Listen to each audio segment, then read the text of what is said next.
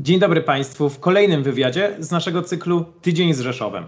Naszym dzisiejszym gościem jest dr Ewa Leniart, doktor nauk prawnych Uniwersytetu Śląskiego oraz adiunkt na Wydziale Prawa i Administracji Uniwersytetu Rzeszowskiego. E, w przeszłości również radna Sejmiku Podkarpackiego w roku 2015, posłanka na Sejm dziewiątej kadencji oraz dwukrotnie wojewoda podkarpacki. Dzisiaj jednak gościmy panią jako kandydatkę na stanowisko prezydenta miasta Rzeszowa. Bardzo dziękuję pani doktor za poświęcenie nam czasu na przeprowadzenie tej rozmowy i dzień dobry. Dziękuję bardzo za zaproszenie. Bardzo się cieszę, że mogę z Państwem troszeczkę czasu spędzić i mam nadzieję, że dam odpowiedzi, które będą źródłem też wielu inspiracji dla Państwa. Może się uda Pani doktor strzelić w ten nasz klucz, że tak powiem. E, razem ze mną prowadzić będzie też wywiad Lidia Śmigiel ze Studenckiego Koła Naukowego Komunikacji Marketingowej Politechniki Rzeszowskiej BRIF. Cześć Lidia. Dzień dobry. Dzień dobry. Też wreszcie wypada mi przedstawić siebie. Nazywam się Maciej Kozłowski. Jestem koordynatorem sekcji radiowej Koła Naukowego Publicystyki Politycznej Uniwersytetu Jagiellońskiego. Dzień dobry Państwu raz jeszcze. Dzień dobry Pani doktor. E, Dzień dobry. Dobrze. To kiedy wprowadzenie już mamy za sobą, e, pora przejść do części merytorycznej. Tutaj e, będziemy Panią pytać od ogółu do szczegółu, można tak powiedzieć. Rozpoczniemy od tematów szerszych, a potem przekażę głos Lidii i przejdzie ona do dużo bardziej takich lokalnych zagadnień, które no, tym bardziej powinny zainteresować mieszkańców miasta.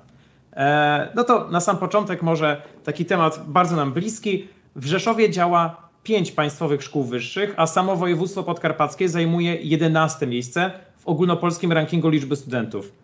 Powszechnie wskazuje się jednak, że no, głównie, główną przyczyną tego jest emigracja studentów do miast prędzej nazywanych uniwersyteckimi, no, takich jak Lublin, Kraków lub wreszcie Warszawa. Jak chciałaby Pani zatrzymać ten drenaż? E, oczywiście e, historia istnienia uczelni wyższych w Krakowie, ale także w Lublinie jest długa. E, tutaj Politechnika Rzeszowska niewątpliwie ma staż większy, dłuższy aniżeli Uniwersytet Rzeszowski, który ledwo wszedł w pełnoletność, więc to pewnie jest czynnik, który sprawia, że nasi młodzi mieszkańcy chętniej wybierają ościenne ośrodki uniwersyteckie, ale ostatnie lata wyraźnie pokazują, że po pierwsze, e, nasze uczelnie wyższe bardzo starają się o to, aby oferta edukacyjna była jak najlepsza, by przede wszystkim odpowiadać na potrzeby rynku pracy. A młodzi ludzie dzisiaj są bardzo pragmatyczni i chcą zdobywać takie zawody i takie wykształcenie, które gwarantuje im zatrudnienie. Co więcej, uczelnie z regionu, uczelnie rzeszowskie, E, wsłuchują się w głosy przedsiębiorców i też reagują odpowiednimi kierunkami studiów. Myślę, że to jest ten kluczowy e, element, który sprawia, że będziemy coraz bardziej atrakcyjni. I oczywiście niezmiennie inwestujemy w infrastrukturę uniwersytecką i Politechnika, i Uniwersytet Rzeszowski w ostatnim czasie e, pozyskały znaczne środki finansowe, także wsparcie z budżetu państwa na realizację infrastruktury, choćby sportowej, także ważnej w przypadku kształtowania e, młodych ludzi. E, I myślę, że to też sprawi, że atrakcyjność naszych uczelni będzie zdecydowanie wyższa.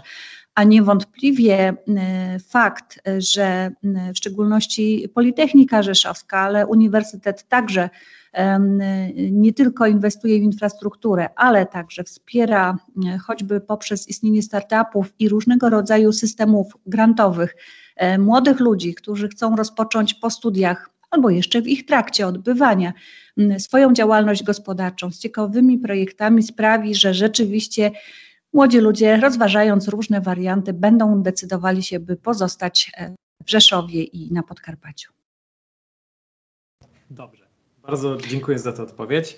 E, bardzo możliwe, że o studentów jeszcze trochę zapytamy, ale na razie pozostanę w tym klimacie drenażu, o którym wspominałem, e, ponieważ Lublin i Kraków bardzo często niestety przyćmiewają Rzeszów pod względem wydarzeń kulturalnych, jak i też ogólnie wszelkich innych takich wydarzeń, które właśnie mogą przyciągać ludzi. To jeżeli dobrze kojarzę, jedynym szerzej znanym rzeszowskim koncertem jest Europejski Stadion Kultury, o którym no, też tutaj wydaje mi się wszyscy słyszeliśmy, również słuchacze, ale no, o pozostałych niestety nie wiemy już szerzej, to nawet w pobliskim Krakowie. Czy ma Pani jakiś plan na promocję i rozwój miejskich, no, również też regionalnych wydarzeń kultury?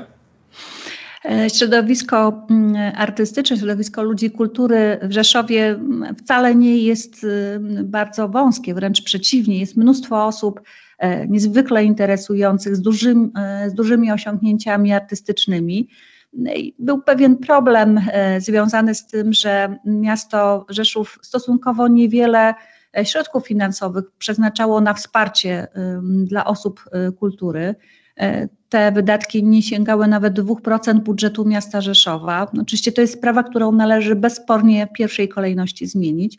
Ja uważam, że takim dobrym rozwiązaniem byłoby stworzenie systemu grantowego, e, a więc e, zachęcenie poprzez stworzenie możliwości finansowych do tego, aby środowiska kultury lokalne miały szansę na to, by własne inicjatywy kulturalne realizować. E, poza tym e, musimy też e, troszeczkę zainwestować w infrastrukturę znowu.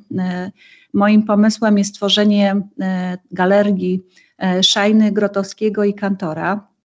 Są to trzej artyści, którzy są związani z Rzeszowem i chciałabym, by ta galeria miała taki wymiar multikulturowy w sensie wielości dziedzin kultury. Więc by się nie ograniczać tylko do powierzchni wystawowej, E, ale także różnego rodzaju eventy kulturalne mogłyby się tam odbywać. Oczywiście to jest inwestycja, której zapewne nie uda się zrealizować w 2,5 roku, ale myślę, że znalezienie miejsca oraz przygotowanie projektu na tego rodzaju inwestycje to już będzie coś, co w przyszłości nieodległej może się zmaterializować, a potrzebujemy takiego miejsca, bo na przykład prace szajny, E, w tej chwili mm, eksponowane dzięki uprzejmości w teatrze prowadzonym przez samorząd województwa mm, zasługują na to, aby mieć własną przestrzeń wystawową, a niestety jej nie mają. Więc miasto ma ogromne w tym zakresie mm, deficyty. E, I e, myślę, że to zestawienie dobre, prawda? Czyli trochę jednak doinwestowanie i z drugiej strony system grantowy sprawi, że rzeczywiście wykorzystamy potencjał, który jest w mieście w Rzeszowie, ponieważ Podkarpacie ma e, i Rzeszów także ma wyjątkowo dużo do zaproponowania. My jesteśmy e, województwem, e, który jest województwem przygranicznym, gdzie nakładają się kultury różnych grup etnicznych i myślę, że gdy pokażemy z całą mocą tą naszą atrakcyjność, to będziemy mogli jakby swoją ścieżkę kultury realizować. Bardzo ważne jest także to, by stworzyć przestrzeń również artystyczną dla młodych ludzi e, ale w ogóle przestrzeń dla młodych ludzi, którą będą mogli sobie zorganizować w zasadzie tak, jak chcą, e, albo poprzez eventy, e, które tam będą organizować, albo też w inny sposób, który da im możliwość wypełniania czasu. A niewątpliwie po tym czasie epidemii, który mam nadzieję już powoli zaczyna się e, zbliżać ku końcowi, e, wszyscy jesteśmy tak naprawdę wygłodniali i spotkań z ludźmi, i w ogóle wydarzeń, które mają taki wymiar otwarty. Więc jestem przekonana, że jeśli stworzy się warunki, da się możliwości to y, nie trzeba przychodzić z gotowym pomysłem, bo te pomysły są już w głowach wielu artystów, e, a rolą samorządu jest nie tylko y, inicjowanie, ale przede wszystkim wspieranie i wykorzystywanie warunków, które są do tego, żeby rzeczywiście ten rozwój kulturalny się dokonywał. Rzeszów ma e, wyjątkowo e, wiele do zaproponowania w tym zakresie i trochę szkoda, że ostatnie lata tego nie pokazują. Mm, e, także taką niwą, która może mm, mniej jest eksploatowana, która też może być atrakcyjna i jakby dla Podkarpacia szczególna, dla Rzeszowa wyjątkowa, jest oczywiście kwestia kultury polonijnej, bo przecież to jest miasto, w którym festiwale polonijne się odbywają. Mm, I myślę, że tutaj też mam kilka pomysłów, które chciałabym zrealizować mm, i zintensyfikować ten wkład Rzeszowa e, w koordynowanie, ale też i organizowanie wydarzeń związanych z polonusami, e, bo naprawdę mm, jakby oczekiwanie ze strony e, i mieszkańców, które w pierwszej kolejności jest dla mnie oczywiste, ale też i ze strony polonusów jest bardzo duże. Więc jak połączymy jednych i drugich, to myślę, że to będzie też miało taki wymiar wyjątkowy, który nie będzie powtarzalny u żadnego z naszych sąsiadów, których bardzo szanujemy, bo i w Krakowie, i w Lublinie lubimy bywać, ale na pewno musimy pójść własną ścieżką, która na pewno jest też i wyjątkowa. Dobrze. Mam nadzieję, że uda nam się zgłębić jeszcze któryś z tych tematów. E, na razie pora chyba przejść do zapowiadanego szczegółu. Lidia? Tak.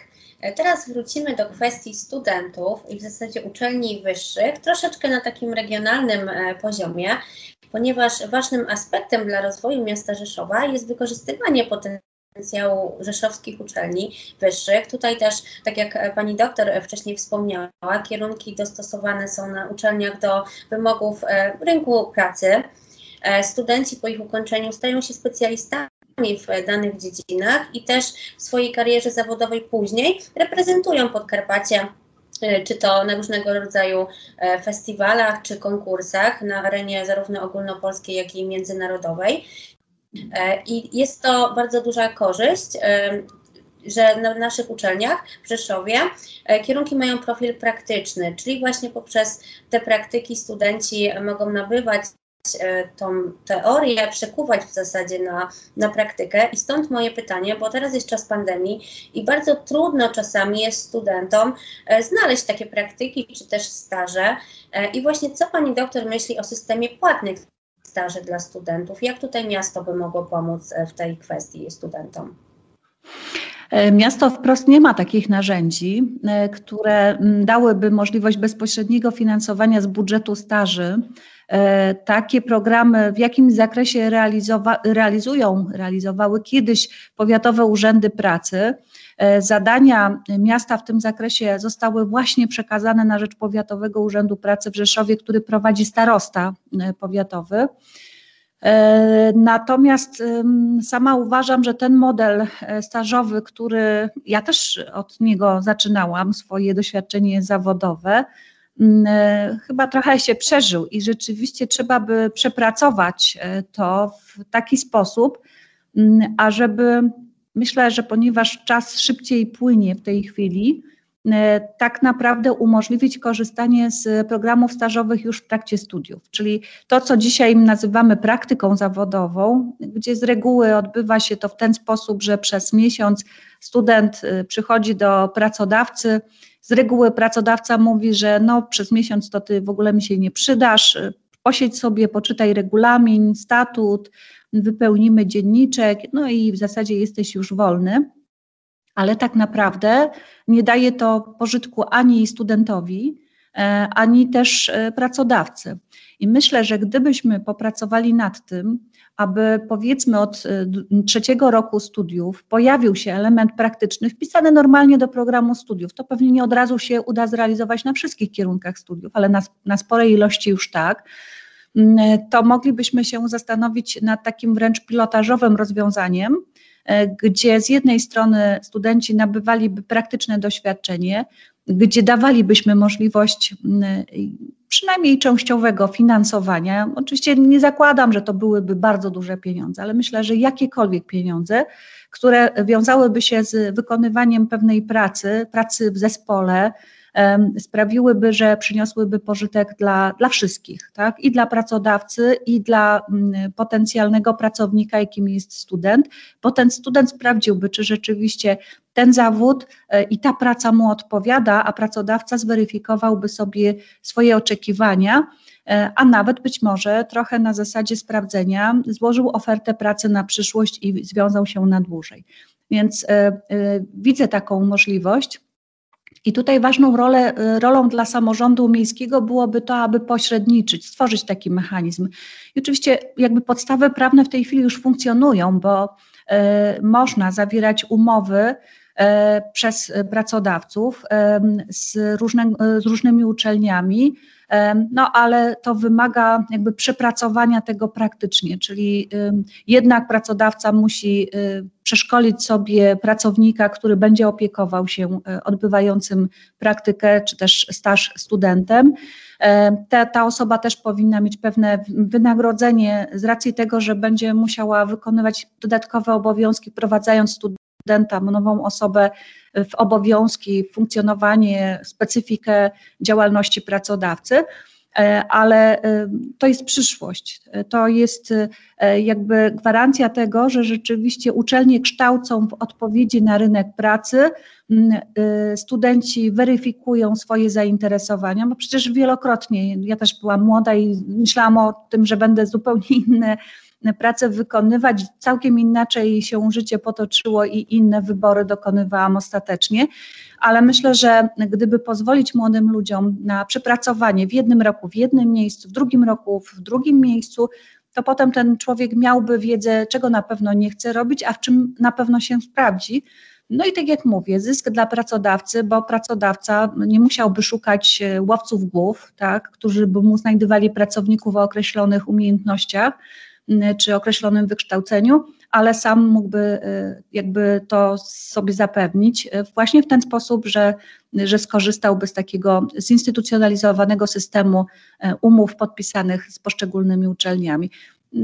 Bardzo żałuję, że to nie funkcjonuje na dużą skalę. Taki model edukacji zawodowej funkcjonuje na przykład w Niemczech, i no, powinniśmy chyba sięgnąć po te rozwiązania, które w praktyce się sprawdzają. Mhm. Dobrze, no ja myślę, że to jest bardzo dobre rozwiązanie tak ze strony studenckiej, bo zawsze to ogranicza później e, dla pracodawców dodatkowe koszty właśnie przy rekrutacji nowych e, pracowników, więc myślę, że ten temat tutaj mm, też bardzo fajnie Pani poruszyła. Natomiast e, przejdźmy dalej, żeby tutaj zadać, poruszyć wszystkie kwestie. Ważnym aspektem jest także transport w Rzeszowie gdyż Rzeszów jest miastem, które w ostatnich latach coraz bardziej się powiększa. Praktycznie co roku jakaś nowa miejscowość zostaje przyłączona tutaj do e, Rzeszowa. Jednak w Rzeszowie, jak wiemy, e, nie ma linii tramwajowej, co dodatkowo wpływa na zapotrzebowanie na innego rodzaju transport. E, no, na przykład po mm, poszerzanie linii MPK. I teraz moje pytanie jest takie, co właśnie Pani doktor sądzi o poszerzaniu linii Miejskiego Przedsiębiorstwa Komunikacyjnego w Rzeszowie i czy nie uważa tutaj Pani, że należałoby na przykład zwiększyć częstotliwość jazdy autobusów, szczególnie w godzinach nocnych? Oczywiście problem płynności komunikacji jest y, dużym problemem. Oczy, najłatwiejszym rozwiązaniem, najprostszym rozwiązaniem jest oczywiście zwiększenie ilości kursów autobusowych, ale zakładam, że y, praktycznie osiągamy już 200 tysięcy mieszkańców więc e, to nie jest e, e, jedyne rozwiązanie. To jest rozwiązanie, które można wdrożyć w miarę szybko, w miarę sprawnie, czyli zwiększamy kursy, wskazujemy inne trasy przejazdu równoległe do tych, które są, ponieważ niejednokrotnie ulice są zakorkowane, buspasy się mało sprawdziły w Rzeszowie, zwłaszcza tam, gdzie są dwa pasy jezdni w jedną stronę, jeden jest buspasem, no to tak naprawdę jest to utrapienie dla wszystkich e, i najczęściej jednak tej drożności dla komunikacji publicznej się nie osiąga. Trochę lepiej jest, jeśli pasy są trzy, wówczas rzeczywiście ta płynność jest troszeczkę większa. E, ale moja wizja transportu w mieście Rzeszowie jest bardziej skomplikowana. Zakładam przede wszystkim, że musimy stworzyć taki mechanizm centrów przesiadkowych, E, po to, aby ograniczyć ilość transportu czy środków komunikacji, które wjeżdżają do centrum miasta. I te centra przesiadkowe powinny dawać, dawać możliwość e, przesiadania się zarówno z samochodów osobowych, jak też oczywiście na przykład z autobusów PKS, które dojeżdżają z różnych stron e, całego powiatu, Mm, I wreszcie powinny dawać możliwość przesiadania się z podkarpackiej kolei aglomeracyjnej, która y, na razie jeszcze jest w powijakach, ale w krótkim okresie czasu, w ciągu najbliższych lat, y, to stanie się y, także pociąg z podkarpackiej kolei aglomeracyjnej ważnym środkiem komunikacji, również wewnątrz miasta. I teraz te centra przesiadkowe dawałyby taką możliwość, żeby nie wszyscy wjeżdżali na przykład samochodami osobowymi do centrum Rzeszowa, I też pojawia się kwestia stworzenia takiej komunikacji, która będzie płynnie odbierała z tych centrów przesiadkowych ludzi, po to, żeby z jednego krańca miasta na drugi koniec miasta w miarę sprawnie się przedostać. No i jakby naturalną rzeczą jest, aby włączyć kolejny środek transportu. Jaki? Być może tramwaj, y, a być może monoraila. To jest pytanie y, o to, na co nas będzie stać, jakie są koszty eksploatacji monoraila, bo ja dzisiaj nie mam takiej wiedzy. Myślę, że tu trzeba by zapytać jednak ekspertów i stworzyć takie koło jeżdżące wokół centrum miasta, właśnie po to, ażeby rzeczywiście to centrum odetchnęło od tego ruchu kołowego, a z drugiej strony byśmy byli pewni, e, że e, bardzo często e, przyjeżdża środek transportu publicznego i na dokładkę on w zasadzie bezkolizyjnie, płynnie przemieszcza się z jednej strony miasta na drugi, drugi kraniec miasta. Myślę, że to jest możliwe, tylko oczywiście trzeba nad tym popracować. Trzeba też zachęcić do współpracy włodarzy gmin ościennych a właśnie ta mm, strategia polegająca na tym, że zwiększano powierzchnię miasta w dużym konflikcie z włodarzami gmin ościennych nie sprzyjała y, rozmowom. Wręcz one były praktycznie niemożliwe, no bo miasto zawsze z pozycji y, silniejszego po prostu sięgało po określoną miejscowość E, włodarz lokalny e, gminy ościennej się denerwował, że uszczupla mu się wpływy, bo uszczupla mu się liczbę mieszkańców, no i powodowało to stałe napięcie i konflikty. Raczej uważałam e, i uważam nadal, że trzeba stworzyć pewną strategię rozwoju miasta, czyli założyć w określonym czasie, będziemy to miasto powiększać. Chciałabym, żeby to się odbywało też w takim konsensusie, E, I, jest szansa, że to się stanie, bo nawet jak prowadzę rozmowy z e, wójtami czy burmistrzami gmin ościennych, oni też rozumieją, że miasto wojewódzkie musi się rozwijać mm, e, i są też otwarci na to, by współpracować choćby w kwestii transportu, bo na przykład dla burmistrza Boguchwały nie ma żadnego mm, uzasadnienia, że jego autobus przejeżdża przez całe miasto, aby dowieść ludzi do pracy w strefie dworzysko. Wręcz przeciwnie, gdyby było takie centrum przesiadkowe, które pozwoliłoby przywieźć ludzi z Boguchwały, ludzie przysiedliby się na komunikację miejską, to, to byłoby oczekiwane. Mhm. Dobrze. Tutaj dziękujemy. Pane rozwiązanie. Coś nam na moment przerwało, ale wydaje mi się, że e, wszystko uchwyciliśmy. E, dobrze, bo zostało nam kilka minutek. E, ja sobie pozwolę jeszcze tak zadać jedno pytanie, takie bardziej ogólne, które podejrzewam, że pojawia się już zapewne w głowach naszych słuchaczy, e, w mojej też. E, tak zabrzmi na początku może trochę protekcjonalnie, z góry za to przepraszam, ale no, Pani wizja brzmi naprawdę obiecująco. Jak jednak przekonałaby Pani do siebie tych, którzy obawiają się Pani związków ze Zjednoczoną Prawicą? Czy zamierza Pani walczyć właśnie z takim stereotypem zależności od Nowogrodzkiej, czy uważa Pani, że jest to niepotrzebne?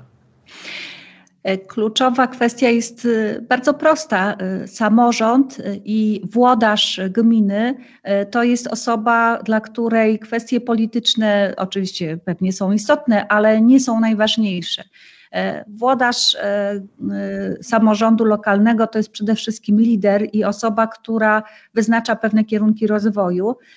I tutaj jakby przynależność partyjna no, nie może mieć decydującego znaczenia. A także jeśli chodzi o moje cechy osobowości, to ja muszę powiedzieć, że wystarczy się przyjrzeć mojej działalności e, publicznej.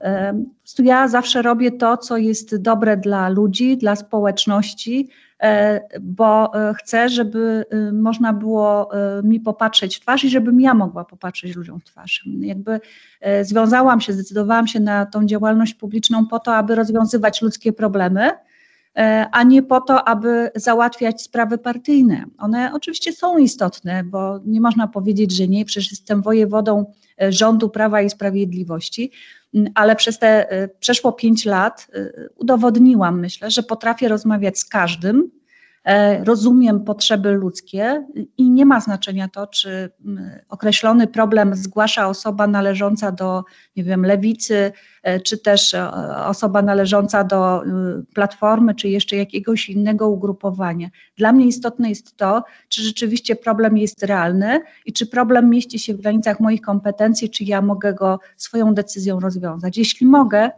to przede wszystkim robię wszystko, żeby problemu nie było. Czasem bywa tak, e, że no nie, nie ma tych kompetencji, prawda? Jestem też prawnikiem i, e, i wtedy też nie zostawiam sprawy schowanej na zasadzie, że może kiedyś się rozwiąże, tylko staram się też przede wszystkim do tych, którzy zmieniają prawo, sygnalizować, pomimo że w tej chwili jestem organem wykonawczym, to mówię o tym, że jest pewien problem, który wymaga zmiany przepisów prawa. Proszę o rozważenie na przyszłość, bo to jest sprawa, która dotyka ludzi. Więc uważam, że e, tak naprawdę w przypadku e, władzy samorządowej, w przypadku prezydenta miasta, e, przynależność partyjna nie jest determinująca, cechy osobowości są ważne i podejście do tego, że wykonuje się pewną służbę publiczną, która ma na celu ułatwianie, poprawianie jakości życia ludzi, mieszkańców miasta. I tak podchodzę też do swojego kandydowania na urząd prezydenta miasta Rzeszowa. No dobrze, to nie zajmujemy już chyba Pani ani słuchaczom więcej czasu. E, dziękuję bardzo za spotkanie. Słuchaczy zapraszam do śledzenia innych wywiadów naszego tygodnia z Rzeszowem, jak i również innych audycji naszego koła. Polecam również nasze media społecznościowe, do których linki znajdziecie w opisie tego filmu. Przypominam, że naszym gościem była pani dr Ewa Leniart. Dziękuję. Dziękuję. Dziękuję bardzo, miło się rozmawiało. Mam nadzieję, że jeszcze mnie zaprosicie na wywiad do siebie. Z wielką przyjemnością przyjdę. Też mam nadzieję, że nawet ja tutaj będę mógł w nim uczestniczyć. E, razem ze mną e, była Lidia Śmigiel. Dzięki. A ja nazywałem się Maciej Kozłowski. Dziękuję bardzo za odsłuchanie, dziękuję bardzo za rozmowę. Do usłyszenia. Do usłyszenia.